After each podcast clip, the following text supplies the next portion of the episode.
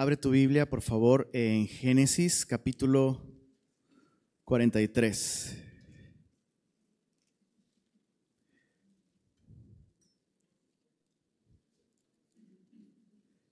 ¿Qué creen?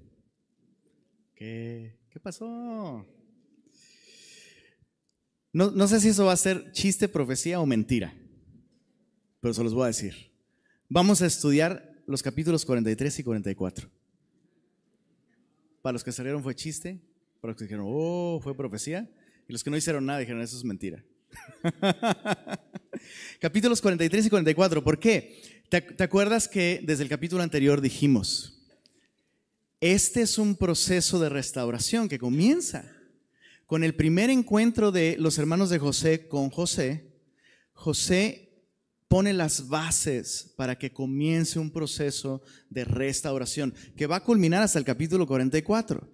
En el capítulo 45 vemos el precioso y anhelado momento en el que José finalmente decide reanudar la relación con sus hermanos. Se da a conocer a ellos y la relación puede continuar.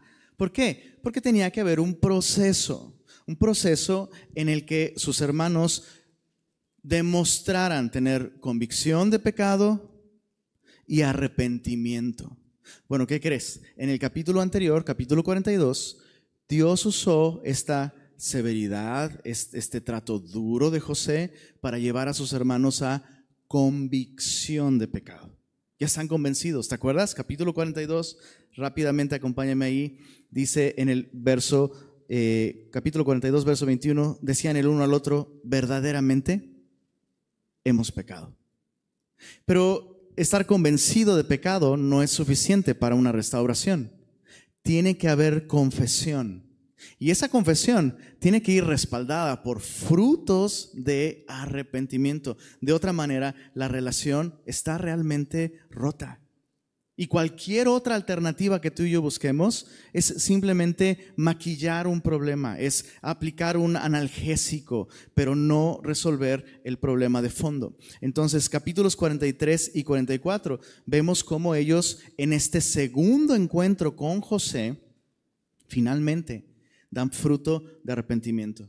Y José puede corroborar este fruto de arrepentimiento. Ahora, antes de entrar eh, al, estudio, ¿cuántos están todavía luchando con ese concepto? No, es que yo, no, yo, yo pienso que, pues si ya perdonaste, pues ya perdonaste, ya olvide, ¿para qué hablarlo? ¿Para qué seguir? Eso es muy latino, ¿a poco no?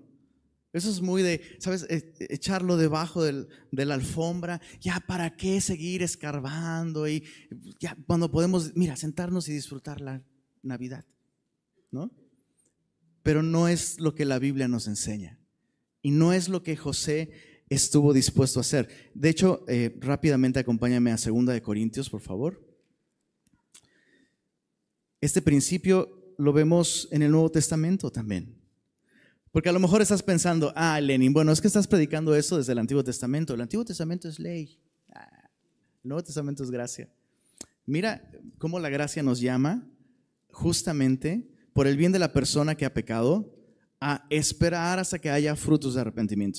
Eh, segunda de Corintios capítulo 7 dice desde el verso 8, pequeño contexto, los corintios han traicionado la confianza de Pablo numerosas veces.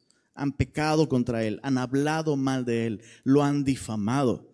Y Pablo decide, escucha esto, el pastor poner en pausa su relación con esta iglesia y les manda, entonces ya no los visita, les manda una carta súper severa. ¿Te suena parecido a José? Hablándoles duramente, severamente. Mira, capítulo 7, 2 de Corintios, verso 8. Porque aunque os contristé con la carta, no me pesa. Aunque entonces lo lamenté. O sea, no es que tampoco él disfrutó hablarles duro o entristecerlos. Porque veo que aquella carta, aunque por algún tiempo os contristó, ahora me gozo no porque hayáis sido contristados, sino porque fuisteis contristados, ¿qué dice ahí? Para arrepentimiento. Porque habéis sido contristados, según quién? Según Dios. O sea, Pablo está diciendo, era el plan de Dios usarme de esta manera. y ser severo y poner en pausa la relación y decirles cosas difíciles. Difíciles de decir para mí, difíciles de escuchar para ustedes. Dice, para que ninguna pérdida padecieseis por nuestra parte. Entonces, estar dispuestos a nosotros cooperar con Dios para este proceso nos lleva a no perder nuestras relaciones. Eso es lo que está diciendo, para que ninguna pérdida padecieseis de nuestra parte. O sea, el poner en, pausa la relación, el privarte de los privilegios de la relación, es justamente para no perder la relación. Y yo sé que tú sabes de lo que estoy hablando. Cuando tratamos de resolverlo superficialmente, terminamos perdiendo la relación, porque la persona no se arrepintió, el pecado continuó hasta que dañó la relación de un modo irreversible, porque no hubo arrepentimiento. Verso 10, porque la tristeza que es según Dios produce arrepentimiento para salvación, de que no hay que arrepentirse, pero la tristeza del mundo produce muerte. Porque he aquí, esto mismo, de que hayáis sido contristados según Dios, observa, estamos en Nuevo León, uno de los estados con mayor producción de muchas cosas. Mira el nivel de producción espiritual, de ser sometidos, cuando no estamos arrepentidos, a un proceso de disciplina así. Verso 11, porque aquí esto mismo que hayáis sido contristados según Dios, qué solicitud produjo en vosotros, qué defensa, qué indignación, qué temor, qué ardiente afecto, qué celo y qué vindicación. Mira esto, en todo os habéis mostrado limpios en el asunto. O sea, uno puede entrar y revisar y abrir cajones y ver gavetas y, y asomarse debajo de la alfombra donde solemos esconder cosas todo está limpio. La relación puede seguir. Ese es el, concepto bíblico. Este es el principio bíblico. Pero muchas veces no estamos dispuestos a pagar el costo emocional de un proceso así. Ni siquiera es, es que lo amo demasiado. Ya quiero perdonarlo. No, te amas demasiado a ti mismo o a ti misma. ¿Se entiende el punto? Es que ya quiero estar bien. Sí, pero estás pensando en tu necesidad emocional, no estás pensando en la necesidad espiritual de esa persona que no está arrepentida. Su relación con Dios está rota, aunque tú lo recibas en casa. ¿Se entiende el punto, chicos? Importante. Regresamos a Génesis 43 con esto en mente. ¿Cuáles son, o sea, la tristeza que según Dios produce arrepentimiento? ¿Cuáles son los rasgos de este arrepentimiento que Dios produce? En los capítulos 43 y 44 tenemos, vamos a enfocarnos en cuatro, cuatro características de este arrepentimiento producido por Dios. Vamos a leer porciones largas.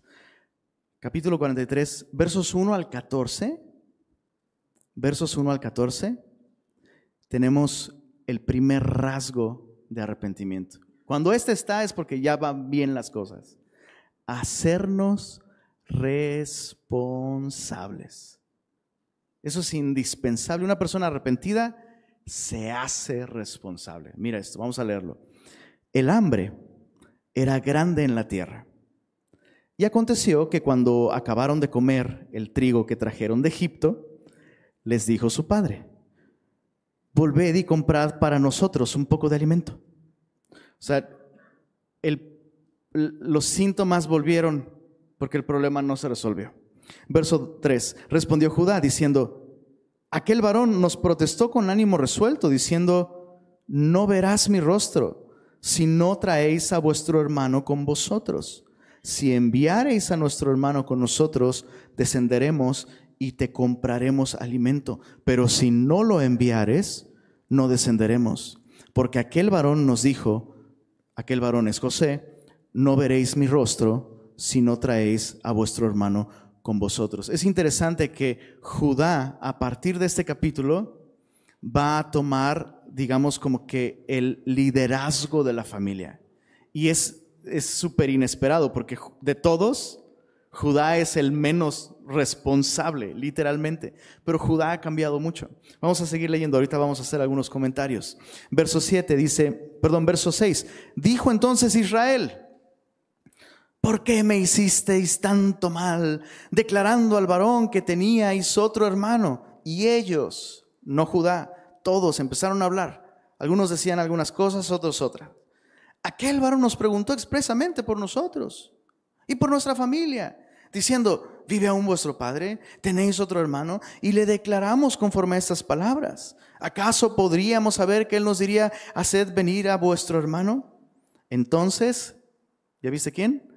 Judá dijo a Israel su padre, envía al joven conmigo y nos levantaremos e iremos a fin de que vivamos y no muramos, nosotros y nuestros niños. Subraya esto en tu Biblia. Yo te respondo por él. A mí.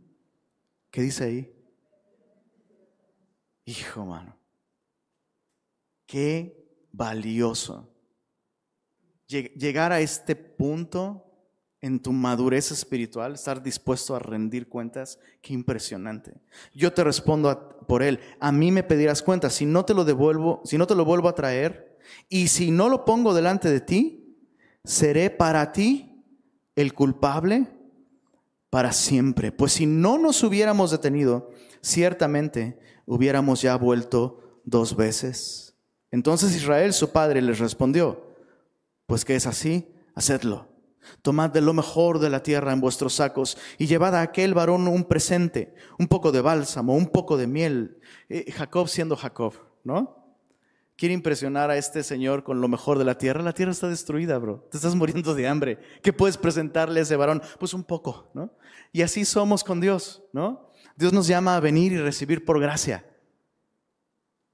Pero es doloroso reconocer que no lo podemos pagar. Entonces nos esforzamos. Bueno, Jacob dice, y tomad en vuestras manos doble cantidad de dinero. Sigue haciendo planes, sigue haciendo esquemas y estratagemas. Y llevad en vuestra mano el dinero vuelto en vuestras bocas de vuestros costales. Quizá fue equivocación. Tomad también a vuestro hermano y levantaos y volved a aquel varón.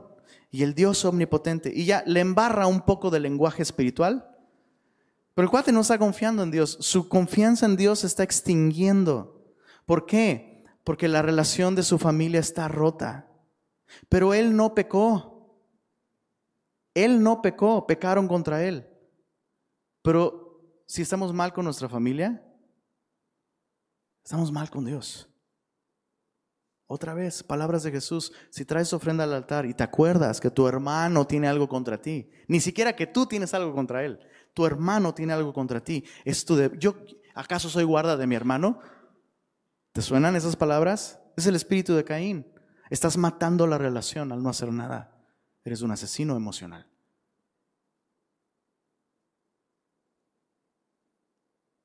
Pero ahí está embarrando lenguaje cristiano, ¿no? Y el Dios omnipotente os dé misericordia delante de aquel varón. Y os suelte al otro, vuestro hermano, ya ni se acuerda de su nombre. Simeón está ya en prisión, ¿te acuerdas? Todo este tiempo está en Egipto encarcelado. Y os suelte al, al otro, ¿no? Vuestro hermano y a este Benjamín. Y si ha de ser privado de mis hijos, séalo. Pues mucha, mucha fe. Bueno, hacernos responsables. Hay muchas cosas que comentar, pero dos cosas específicas que nos muestran a Judá haciéndose responsable. Judá va a mostrar esta iniciativa personal y Judá está mostrando esta responsabilidad en dos aspectos. Está dispuesto a hablar, número uno, hablar de lo que nadie quería hablar. Están viendo cómo las alacenas se están vaciando. La familia de Simeón está sin su padre porque él está en Egipto. Benjamín es el punto de discordia. ¿Tú crees que era fácil para Benjamín tocar ese tema de hay que ir a Egipto?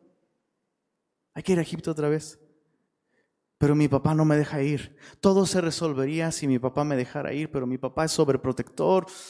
Qué pena con mis hermanos, qué pena con, los hijos de Simeón. O sea, es difícil para todos. Eh, Rubén, la última vez que se tocó el tema, Rubén dijo, pues matas a, mis dos hijos. O sea, el, el tema es complicado. ¿Hay temas así en tu familia? ¿O te ha pasado? Que hay circunstancias y todo mundo sabe que algo está pasando y algo se tiene que hacer, decisiones se tienen que tomar, conversaciones se tienen que tener, pero esperamos que el tiempo las resuelva, No va a pasar. No va a pasar. Necesitamos arrepentirnos de esta cultura de, no, es que yo, yo nada más quiero estar en paz, quiero estar tranquilo. Eso es egoísmo. Este tema de, no poder comprar nuevo alimento sin llevar a Benjamín era un tema difícil y era especialmente difícil, escucha esto, era especialmente difícil por Jacob. ¿Viste que cuando tocaron el tema, ¿por qué me hicieron tanto mal? O sea, es como, bro, ¿te das cuenta que estamos a punto de morir y tú sigues como disco rayado con tu rollo? ¿Te das cuenta de que tú, Jacob, eres quien hace difícil hablar de estos temas? Escucha esto, sin embargo, aunque Jacob está cegado por un luto crónico y egoísta, y es un padre emocionalmente muerto que no escucha, ¿cuánto bien le hizo a esta familia que una persona dijera, tienes que hablarlo? Tienes que hablarlo. Tenemos que tener esta conversación. Y por favor, escucha esto. Cualquier persona que te aconseje a no hablar con quien tienes que hablar es una persona que te está mal aconsejando. Es una persona que está siendo usada por el diablo para mantenerte en miseria espiritual muriéndote de hambre. Esas cosas se tienen que hablar. Conversaciones se tienen que tener. La otra alternativa, morirte de hambre, espiritualmente. Porque tu relación con Dios está truncada. Puedes venir a la iglesia y cantar. No va a pasar nada en tu alma. Puedes convivir, llenarte de actividades y convivencias con otros cristianos o con tu familia, con esa supuesta paz que hay, pero sabes que hay una herida ahí y no se está atendiendo. Judas estuvo dispuesto a pagar ese costo emocional. Pudo haber pensado, pues ya lo último que nos queda de la alacena, pues ya eso hay que comerlo con paz y morir en paz. Es como, no, Dios no quiere que muramos. Dios quiere que vivamos y eso implica estar dispuesto a hablar de lo que nadie quiere hablar. Papá, tienes que darnos a Benjamín. No podemos regresar sin pruebas de arrepentimiento. Bueno, en este caso evidencias de lo que habían dicho. Lo segundo eh, que nos muestra la responsabilidad de Judá. Judá salió por fiador de Benjamín por bien de todos. Eso es increíble. Sabiamente en lugar de engancharse en argumentos y discusiones con su papá, que empezó otra vez con este rollo emocional, ¿por qué me hacen esto? ¿Me quieren matar? No sé qué. ¿Sabes, ¿sabes cuál fue la solución? Papá, no te preocupes. Yo me voy a hacer responsable. Yo voy a ser fiador. Yo voy a asumir responsabilidad por mi hermano. Lo voy a cuidar con mi vida. Y si no te lo traigo de vuelta, te voy a responder con mi vida. Qué impresionante. Judá asumió el mayor tipo de responsabilidad espiritual que existe, dar cuentas por otro. Estar dispuestos a dar cuentas por otro. Ese es un cambio gigantesco en la vida de Judá. ¿Estás de acuerdo? Un cambio enorme. No se hizo responsable de vender a su hermano, él fue el que lo sugirió. No se hizo responsable de su nuera cuando enviudó. No se hizo responsable de su pecado sexual, pero hoy está haciéndose responsable para que su familia no muera. Eh, Pablo tenía este mismo corazón de hacerse responsable por otros. Y eso es lo que le llevó a vivir la vida que vivió, estar dispuesto a sufrir. Es, literalmente, Pablo pagó con su vida para que su familia pudiera escuchar el Evangelio. En Romanos capítulo 9, Pablo dice esto, desearía yo mismo ser anatema, separado de Cristo por amor a mis hermanos los que son mis parientes según la carne, hacernos responsables por otros. Escucha esto, lo voy a resumir a esto, este, este segundo aspecto de responsabilidad. Por favor, por favor, borremos de nuestra mente y nuestros valores subcristianos esta idea de yo a la iglesia voy a lo que voy. Tú pon los ojos en Dios, no en el hombre. Eso es egoísta. Eso es individualista, eso no es el cuerpo de Cristo. El camino a la restauración comienza cuando llegamos a este punto de madurez en el que nos hacemos responsables, incluso por nuestras relaciones. Y estamos dispuestos a pagar, estamos dispuestos a rendir cuentas. ¿Te das cuenta que ese es el aspecto más hermoso de Jesús? La razón por la que tú y yo tenemos vida eterna es porque Él decidió hacerse responsable por todos nosotros. Entonces, ¿cómo decimos, ah, estoy creciendo espiritualmente, pero a la iglesia yo voy a lo que voy? No, yo pongo los ojos en Dios, no en el hombre. ¿Qué significa eso? Responsabilidad. Entonces, este hombre, hablando cosas difíciles de hablar, tomando responsabilidad, pone en movimiento los siguientes pasos hacia eh, la restauración. El, el, siguiente punto, capítulo 43. ¿Cómo vamos? ¿Vamos bien? Capítulo 43, versos 15 al 34.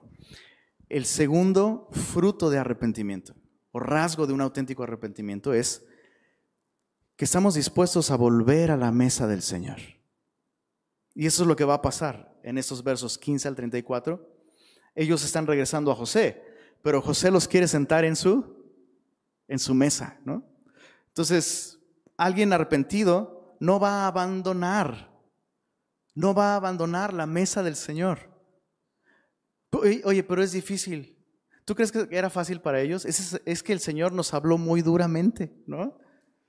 Pues sí, pero es lo que hay que hacer. Estás arrepentido, hay que volver a la mesa del Señor. Verso 15 al 34, dijimos. Vamos a leer toda esta sección.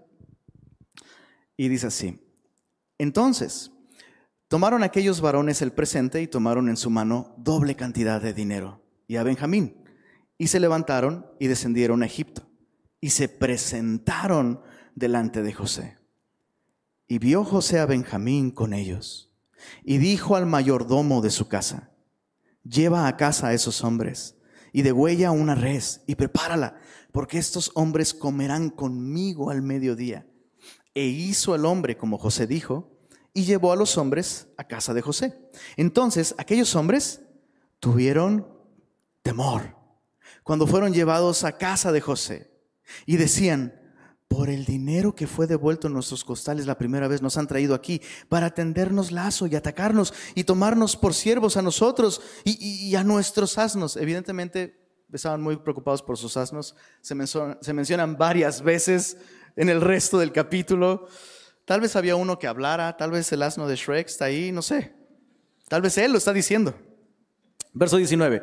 Y se acercaron al mayordomo de la casa de José y le hablaron a la entrada de la casa y dijeron, ay Señor nuestro, nosotros en realidad, de verdad, de veritas, Descendimos al principio a comprar alimentos. Y aconteció que cuando llegamos al mesón y abrimos nuestros costales, he aquí el dinero de cada uno estaba en la boca de su costal, nuestro dinero en su justo peso, y lo hemos vuelto a traer con nosotros. Hemos también traído en nuestras manos otro dinero para comprar alimentos. Nosotros no sabemos quién haya puesto nuestro dinero en nuestros costales. Se nota que ensayó este speech. ¿Estás de acuerdo? Lo, lo iba practicando todo el camino, llegó el momento de decirlo, lo dijo. Él le respondió, ¿no te encanta? Paz. Iba a decir Dalai, pero no. Está diciendo paz, paz a vosotros. No temáis. Vuestro Dios y el Dios de vuestro Padre os dio el tesoro en vuestros costales. Yo recibí vuestro dinero. Y sacó a Simeón a ellos y llevó a aquel varón a los hombres a la casa de, de José y les dio agua y lavaron sus pies y dio de comer a sus asnos para que no se preocupen por ellos. Y ellos prepararon el presente, entre tanto que venía José a mediodía, porque habían oído que allí habrían de comer pan. Estamos meditando en que del 15 al 34 el rasgo de arrepentimiento es estar dispuestos a volver a la mesa. ¿Ok? Escucha esto, puedes volver a la mesa y puedes no disfrutarlo. Si eres pecador como yo, has vivido épocas así, en las que tienes que Tienes que perseverar en comunión con otros, pero es incómodo. Porque hay cosas pendientes, porque hay cosas que no has hecho bien, porque hay conversaciones que no has tenido, hay cosas que tienes que resolver y no lo has hecho. Y tienes la tentación de, pues, al fin hoy está lloviendo. Y de por sí lo transmiten. Y además me cayó algo mal anoche, entonces de veras me siento un poquito mal, entonces creo que mejor me quedo en casa. Y tú sabes que ninguna de esas razones es la verdadera. La verdadera es que regresar a esa mesa es complicado, es difícil y te da miedo. Y luego llegas y, hermanito, ¿cómo? No, es que se me hizo... Y te sueltas toda la letanía, ¿no? Tranquilo, bro. Relájate. Pero hay algo interesante aquí. Volver a la mesa del Señor requiere de que tú y yo rindamos cuentas. Escucha esto. Cuando nadie nos las pide. O sea, lo que Judá empezó a hacer, sus hermanos lo están siguiendo a continuación. Nadie les preguntó por el dinero. ¿Estás de acuerdo? Nadie les preguntó por el dinero, pero ellos al estar ahí se ven literalmente, emocionalmente forzados. No están disfrutando la experiencia, tienen miedo y el miedo desaparece cuando, ¿qué crees? Rinden cuentas sin que nadie se los pida. Ese es el primer momento en que se ve a los hermanos de José hablando verdad. Piensa esto. Usemos nuestro cerebro, despertémoslo tantito, respira dos veces, así hondo. Así se oxigena y empiezas a pensar. ¿Qué hubiera pasado? ¿Qué hubiera pasado si estos hombres no dicen nada del dinero? Nadie los está acusando. ¿Y si hubieran sido mexicanos? Bueno, perdónenme, perdónenme, perdónenme. Perdón. Si hubieran sido chilangos, ay, si se ríen, ¿verdad, canijos? Si hubieran sido chilangos, si nos preguntan, les decimos, y si no, pues no, ¿no? Hubieran fácilmente adoptado esa postura. ¿Y qué hubiera sucedido? Escucha esto, piensa conmigo, bro. Bro, pon el hámster de tu cabecita a correr. ¿Qué hubiera pasado si ellos no dicen sin que les pregunten? José hubiera sabido, estos vatos siguen amando el dinero más que las personas y siguen amando la mentira más que la verdad no están arrepentidos. Y eso hubiera prolongado, hubiera generado otro rumbo de acción, bro. Y la restauración no hubiera llegado en el siguiente capítulo y tú y yo hubiéramos tenido que estar aquí estudiando tres capítulos más.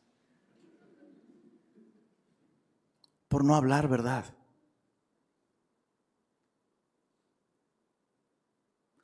Pero no nos gusta rendir cuentas y menos estamos dispuestos a rendir cuentas y a dar explicaciones cuando no nos las piden. Porque ¿a quién le importa que yo haga? Vamos, ¿a quién le importa? Vamos. Lo estás viviendo, bro. ¿Qué diferencia hace que lo, que lo cantes? ¿Se entiende el punto? No nos gusta dar cuentas.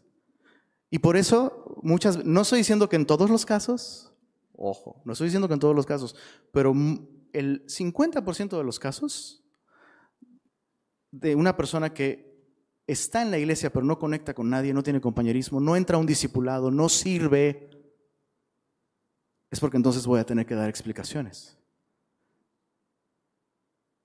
Y la gente ve eso. No, es que eso no es bíblico. La iglesia ahí controlando. No es una cuestión de controlar, bro. Es una cuestión de cuidar, de cultivar. Si andamos en luz, no si nos arrastran a la luz, bro haciéndonos preguntas. Si andamos en luz, si rendimos cuentas voluntariamente, doy explicaciones sin que me lo pidan. Si andamos en luz como Él está en luz, entonces sí, bro, tenemos comunión unos con otros y su sangre, mira qué hermoso, nos limpia de todo pecado. Entonces ya puedes venir sin temor. Que, que si que me cachen, que si piensen. Bro, hablar verdad. Hablar verdad. Recuerdo, recuerdo específicamente una vez que mi esposita se, acercó a una persona y le preguntó un domingo, oye, ¿no te vi el domingo pasado? Pues yo no te vi el domingo anterior. Y mi esposa sí, bro. Ah, me da gusto verte. No la vio el domingo anterior porque estaba sirviendo en Club Semilla. Pero esa ofensa es, tomarlo personal, es ¿por qué te metes? Y si no quiero venir dos meses, ¿qué? ¿A ti qué? Me importas, bro. Yo sé que a lo mejor muchos de ustedes vienen de iglesias donde les han maltratado. Sé que hay iglesias con abuso. Y sé que nosotros como iglesia no estamos exentos de caer en algo así. Pero también sé que esto se tiene que hacer. Rendir cuentas. Por eso entrar a un discipulado y te tomamos lista. Y si faltas, no es que te castigamos. Si faltas mucho, no es que te, castigamos. Es que, oye, creo que hay algo en tu vida que tienes que resolver primero para que el discipulado sea efectivo. Organiza tus prioridades. A veces faltas al discipulado y ni siquiera, perdón, hoy no voy a poder ir, ¿eh? ¿Por? ¿A quién le importa lo que yo haga? A nosotros nos importa, bro. Y a Cristo le importa. Costaste sangre y Dios nos puso aquí para servirte. Aunque nos califiques de Señor duro como a José, bro. Es así, bro. Es así. Entonces, volvieron, no, no, te dije, no vamos a hacerlo, bro. Ya son las 11. Bueno, no veas el reloj, olvida lo que dije. Volver a la mesa del Señor rindiendo cuentas. Escucha esto, siendo conocidos. Seguimos viendo que ellos volvieron a la mesa del Señor. Verso, 20, verso, Dios mío, verso 26 al 34. Dice así, y vino José a casa, y ellos le trajeron el presente que tenían en su mano dentro de la casa, y se inclinaron ante él hasta la tierra. Entonces, subraya esto en tu Biblia, por favor, les preguntó, es hermoso y es necesario rendir cuentas, hablar verdad, te pregunten o no. Pero algo no negociable es hacer preguntas. Eso es algo no negociable, algo no negociable. Especialmente en un proceso de, restauración. Especialmente en, en un caso en el que hubo pecado y se tienen que resolver cosas tienen que hacerse preguntas. ¿Quién nos enseñó esto? Dios mismo. Las primeras preguntas que salen de la boca de Dios. Eso es increíble. Dios no hace preguntas, Dios es el que da respuestas. Pero las primeras preguntas que salen de su boca cuando el hombre pecó, ¿dónde estás tú? ¿Quién te enseñó que estabas desnudo? ¿Comiste del árbol que te dije que no comieras? ¿Crees que Dios no sabía esas cosas? Claro que las sabía. Pero uno necesita responder, bro, bro. ¿Por qué crees que es tan popular? Pues la iglesia orgánica, pues ahí en tu casa. Cada quien, el Señor y tú. No, eso no es bíblico, bro. Eso no lleva a restauración, eso no lleva a crecimiento, eso no lleva a semejanza con Cristo. Entonces les hace preguntas. Eh, les preguntó cómo estaban y, dijo, vuestro padre, el anciano que dijisteis, ¿lo pasa bien? ¿Vive todavía? Ellos respondieron, bien va tu siervo, nuestro padre, aún vive. Obviamente él tiene motivos personales para preguntar si sigue vivo ya me lo mataron. ¿No? O sea, ignoro los términos de su relación, ignoro cómo han tratado a Benjamín ¿Qué, se necesitó para que lo trajeran hasta acá? O sea, tienen que hacer preguntas. Eh, ellos respondieron, eh, bien va a tu siervo, nuestro padre aún vive, se inclinaron, hicieron reverencia y alzando José sus ojos vio a Benjamín, su hermano, hijo de su madre, y dijo, ¿es este vuestro hermano menor de quien me hablasteis? Y dijo, Dios tenga misericordia de ti, hijo mío. Entonces José se apresuró, porque se conmovieron sus entrañas a causa de su hermano, y buscó dónde llorar, y entró en su cámara y lloró allí. Entonces él los está tratando duramente, pero no está disfrutando, como Pablo.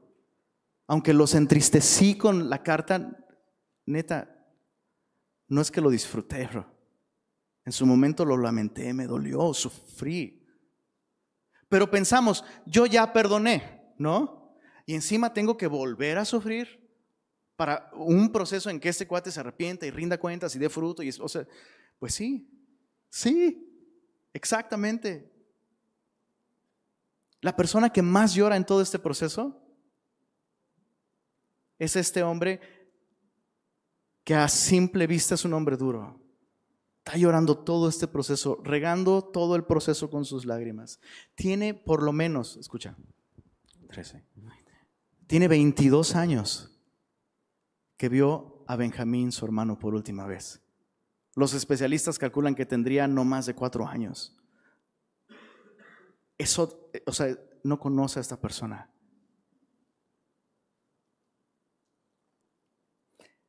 Y estos hermanos suyos le robaron el ver crecer a su hermano y los va a sentar en su mesa y les va a dar de comer.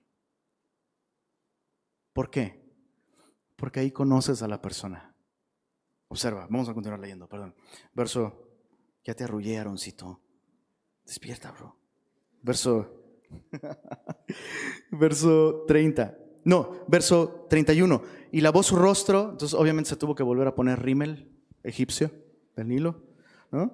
Y se contuvo y dijo, poned pan. Y pusieron para él aparte y separadamente para ellos. Y aparte para los egipcios que con él comían, porque los egipcios no pueden comer pan con los hebreos, lo cual es abominación a los egipcios. José está siguiendo el protocolo real, el protocolo egipcio. Los está invitando a su casa, pero no se va a sentar en su mesa, no es algo personal, está siguiendo el protocolo.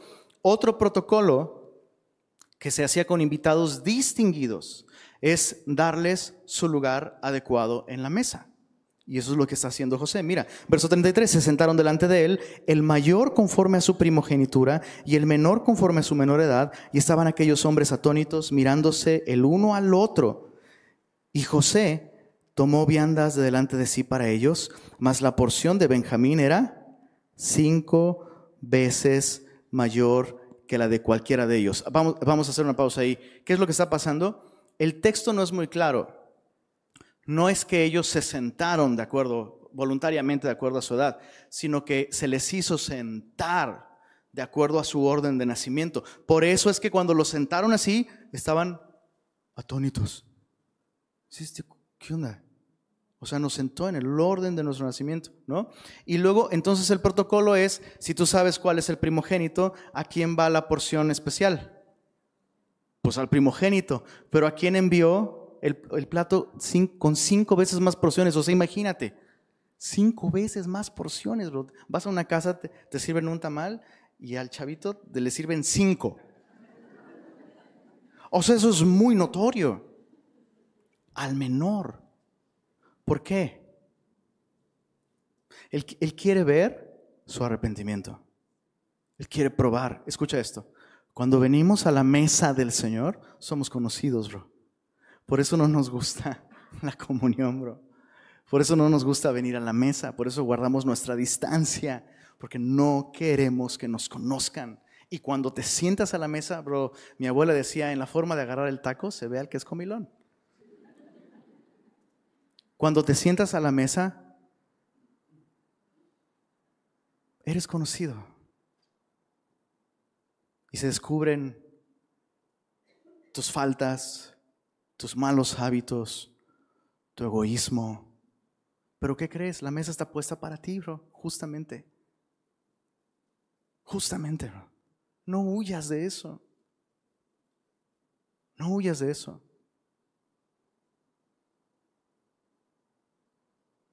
No tienes idea de la, vergüenza que me doy yo mismo.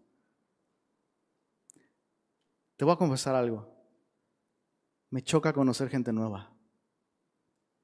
Te voy a confesar otra cosa. Me choca invitar gente a mi casa. No me gusta, bro. ¿Sabes por qué? Por la misma razón por la que a ti no te gusta, bro. Es que me ensucian mi casa. Bro, la casa se limpia y listo, bro.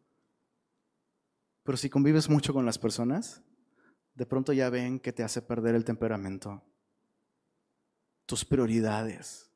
Y este vato, mira, sí, gastó un chorro en café y a su hija le faltan tenis. ¿Entiendes lo que estoy diciendo, bro? Somos conocidos, bro.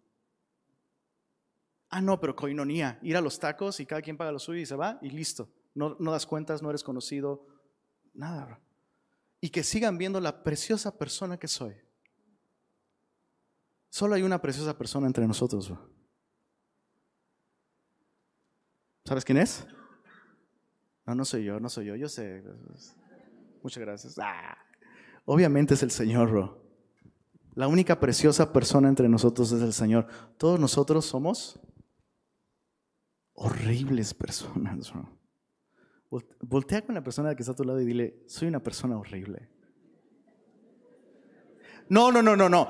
No que le digas que es una persona horrible, que dile tú, dile yo soy una persona horrible. Qué bárbaros, ¿no les digo? Soy una persona horrible, bro, esa es la verdad. Y sin embargo el Señor nos invita a su mesa, bro. Nos invita a su mesa. Ahora observa, vamos a ver, José, está bien, Pues ahora sí que como Woody, los juguetes podemos verlo todo. José está viéndolo todo, bro. Está viéndolo todo. Qué impresionante, ¿no? Nos sentamos a la mesa del Señor y el Señor nos está observando, bro. El Señor está viendo y está buscando fruto que es dulce para él, bro. Mira, aquí está el fruto. Le ponen cinco veces más alimento a, José, a Benjamín. Por mucho menos de eso quisieron matar a José. Vamos a ver cómo, tratan, cómo lo tratan. Dice, y bebieron y se alegraron con él. Qué impresionante cambio. ¿Puedes imaginar el consuelo que eso trajo para José? Estos vatos, aquí, aquí, van a ver miraditas.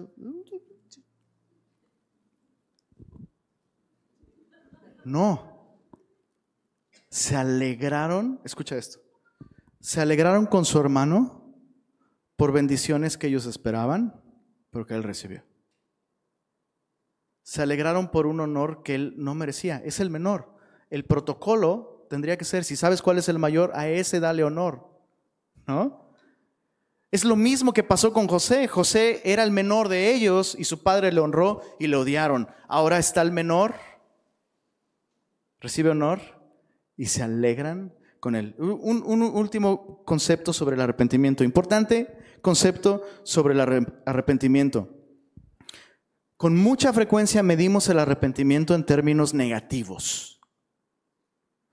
Ya no hace esto, ya no hace aquello, ya dejó de esto otro. Esos términos son negativos. Tienen que estar ahí, por supuesto. Pero el arrepentimiento bíblico se mide más por los aspectos positivos que por los negativos. Déjame darte un ejemplo sencillo. Solo apunta la cita en Efesios capítulo 4. Puedes leer todo el capítulo.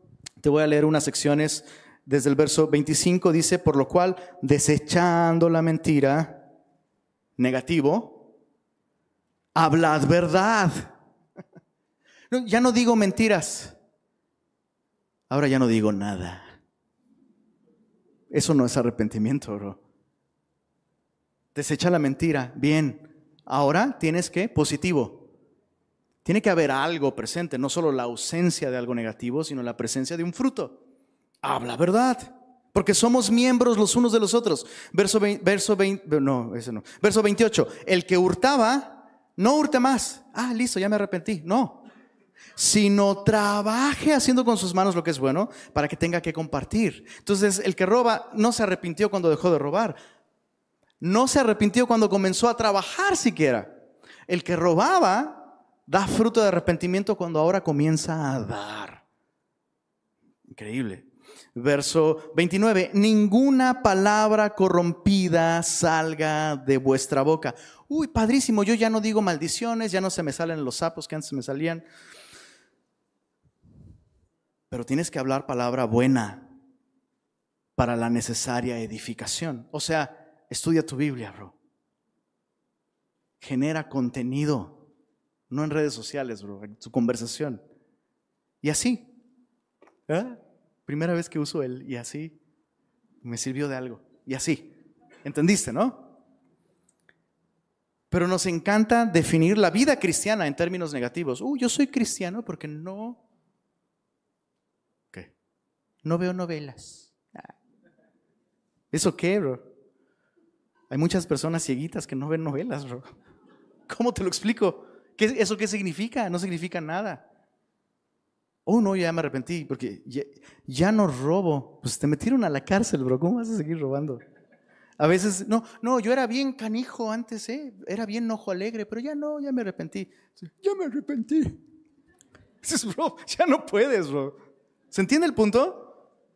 Pero la cuestión es, lo positivo. Bueno, continuamos, continuamos capítulo 44. Sí se puede, dilo conmigo. Sí se puede. Eso. Todo lo puedo en Cristo, que me Filipenses 4:13.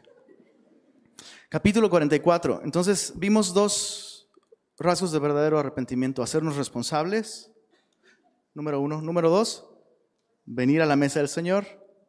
Rindiendo cuentas, siendo conocidos. Número tres. Este te va a gustar, bro. Me voy a quitar la chamarra, bro. Si me...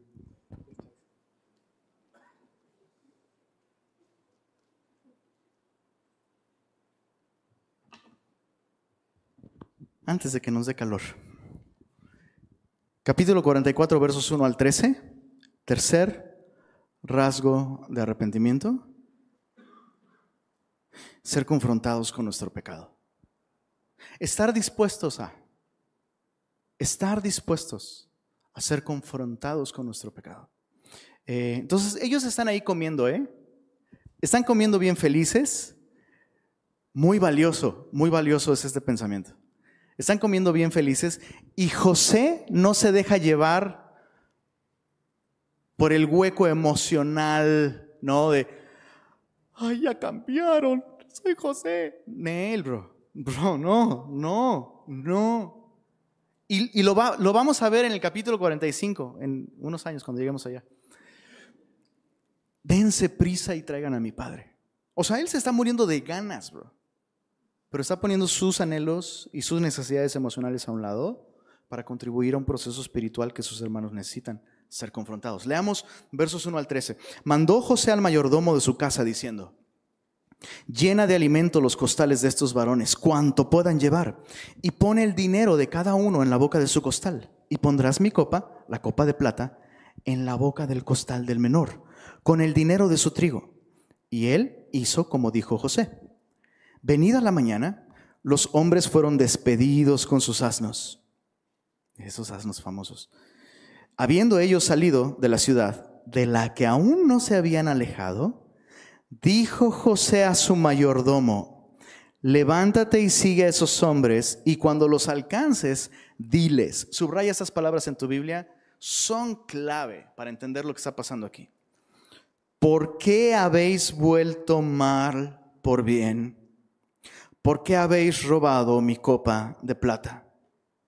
¿No es esta en la que bebe mi Señor y por la cual suele adivinar? Habéis hecho mal en lo que hicisteis.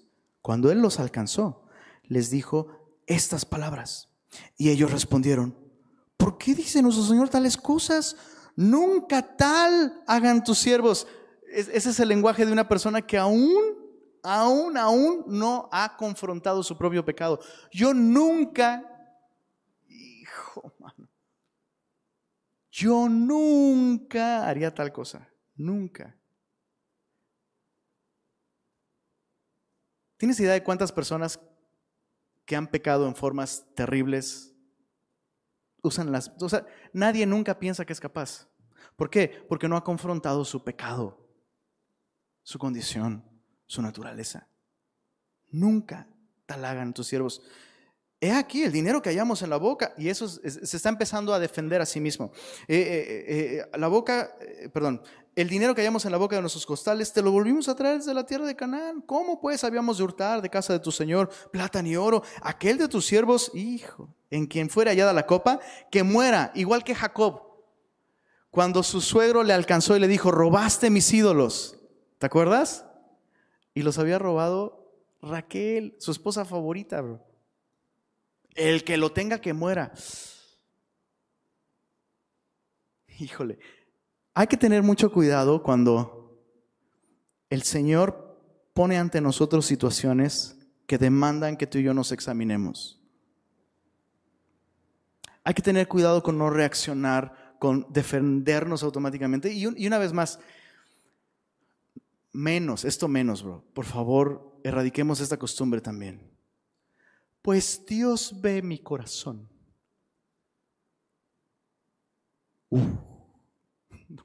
no, te da miedo eso, ¿no? Ese es el punto. Tú no lo ves claramente, yo no lo veo claramente.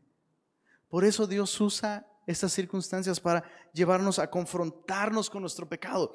Entonces continúa el proceso, sigamos leyendo, dice, aquel de tus siervos en quien fuera hallada la copa que muera, y aún nosotros seremos siervos de mi Señor. Y él dijo, también ahora sea conforme a vuestras palabras, aquel en quien se hallare será mi siervo, y vosotros seréis sin culpa. Ellos entonces se dieron prisa, derribando cada uno su costal en tierra, abrió cada cual el costal suyo, y el dinero iba allí también. Verso 12, y buscó desde el mayor, comenzó y acabó para añadirle dramatismo, comenzó con el más grande y acabó con el menor, y la copa fue hallada en el costal de Benjamín. ¿Te das cuenta de lo que está haciendo José? Primero prueba si son capaces de alegrarse con él, pero después prueba si son capaces de amarlo aun si eso implica un daño a su propia persona. ¿Qué van a hacer? Van a dejar, ah, mira, de, por sí nos caía mal también. Y salió igual que el soñador ese.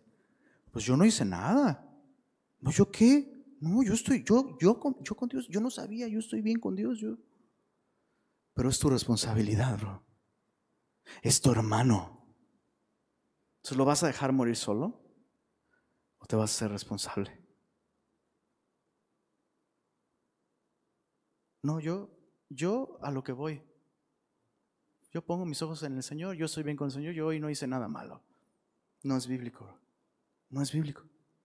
Verso, perdóneme por ser tan, trato de controlarme de veras. Soy, soy demasiado intenso y histriónico, perdón. Bueno, verso 13. Entonces ellos, qué hermoso, rasgaron sus vestidos, señal de duelo, y cargó cada uno su asno y volvieron a la ciudad. Vino Judá con sus hermanos a casa de José. Perdónenme, ya, me estoy metiendo al, último punto, perdón. ¿Qué, ¿Qué es lo que estamos viendo aquí? Ellos fueron confrontados con su pecado y Dios le dio a José la sabiduría para hacerlo.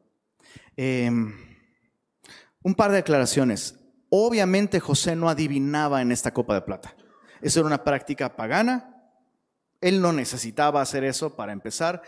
Él está montando una puesta en escena.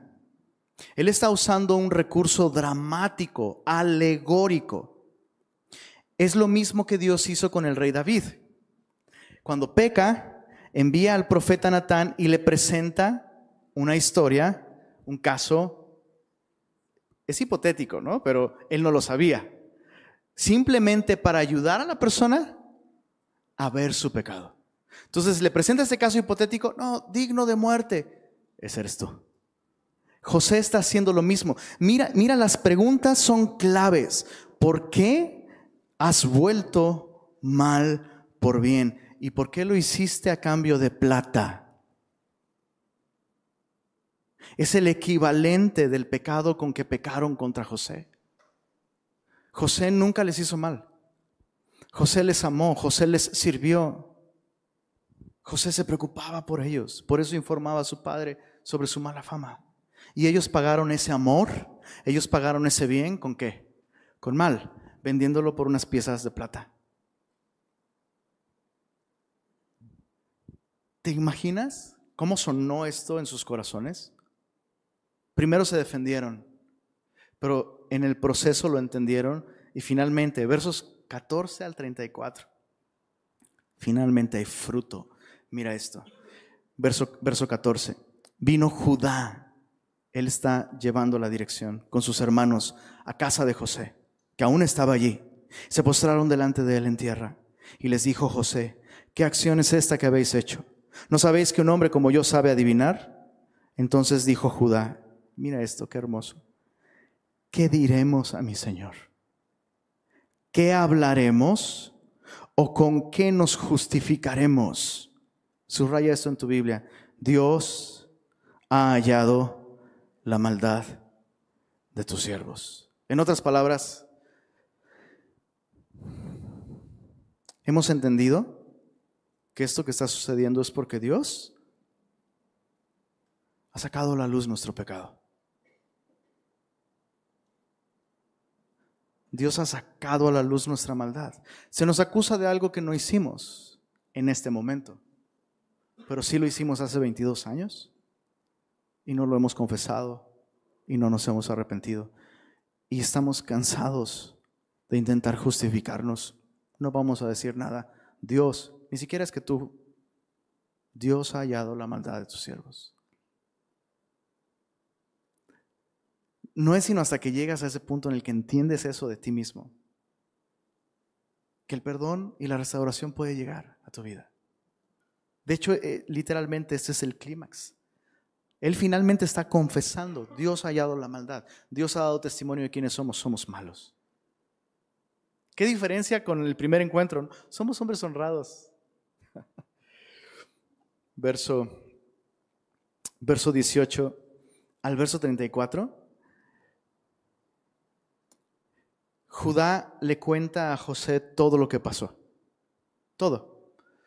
Cómo regresó a su casa después del primer viaje con alimento, hablaron con su padre, su padre no quería dejar ir a su hermano. Vamos a, vamos a retomar desde el verso 25. Y dijo nuestro padre, volved a comprarnos un poco de alimento. Y nosotros respondimos, no podemos ir. Si nuestro hermano va con nosotros, iremos porque no podremos ver el rostro del varón si no está con nosotros nuestro hermano el menor. Entonces tu siervo, mi padre, nos dijo, vosotros sabéis que dos hijos me dio a luz mi mujer. Y el uno salió de mi presencia y pienso, de cierto que fue despedazado. Es la primera vez que José escucha lo que su padre piensa de él.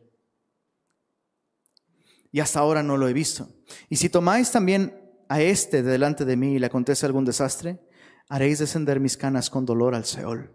Ahora pues, cuando vuelva yo a tu siervo mi padre, si el joven no va conmigo, como su vida está ligada a la vida de él, sucederá que cuando no vea al joven morirá, y tus siervos harán descender las canas de tu siervo nuestro padre con dolor al Seol, como tu siervo salió por fiador del joven con mi padre, diciendo, si no te lo vuelvo a traer, entonces yo seré culpable ante mi Padre para siempre. Mira el verso 33, te ruego por tanto que quede ahora tu siervo en lugar del joven, por siervo de mi Señor, y que el joven vaya con sus hermanos.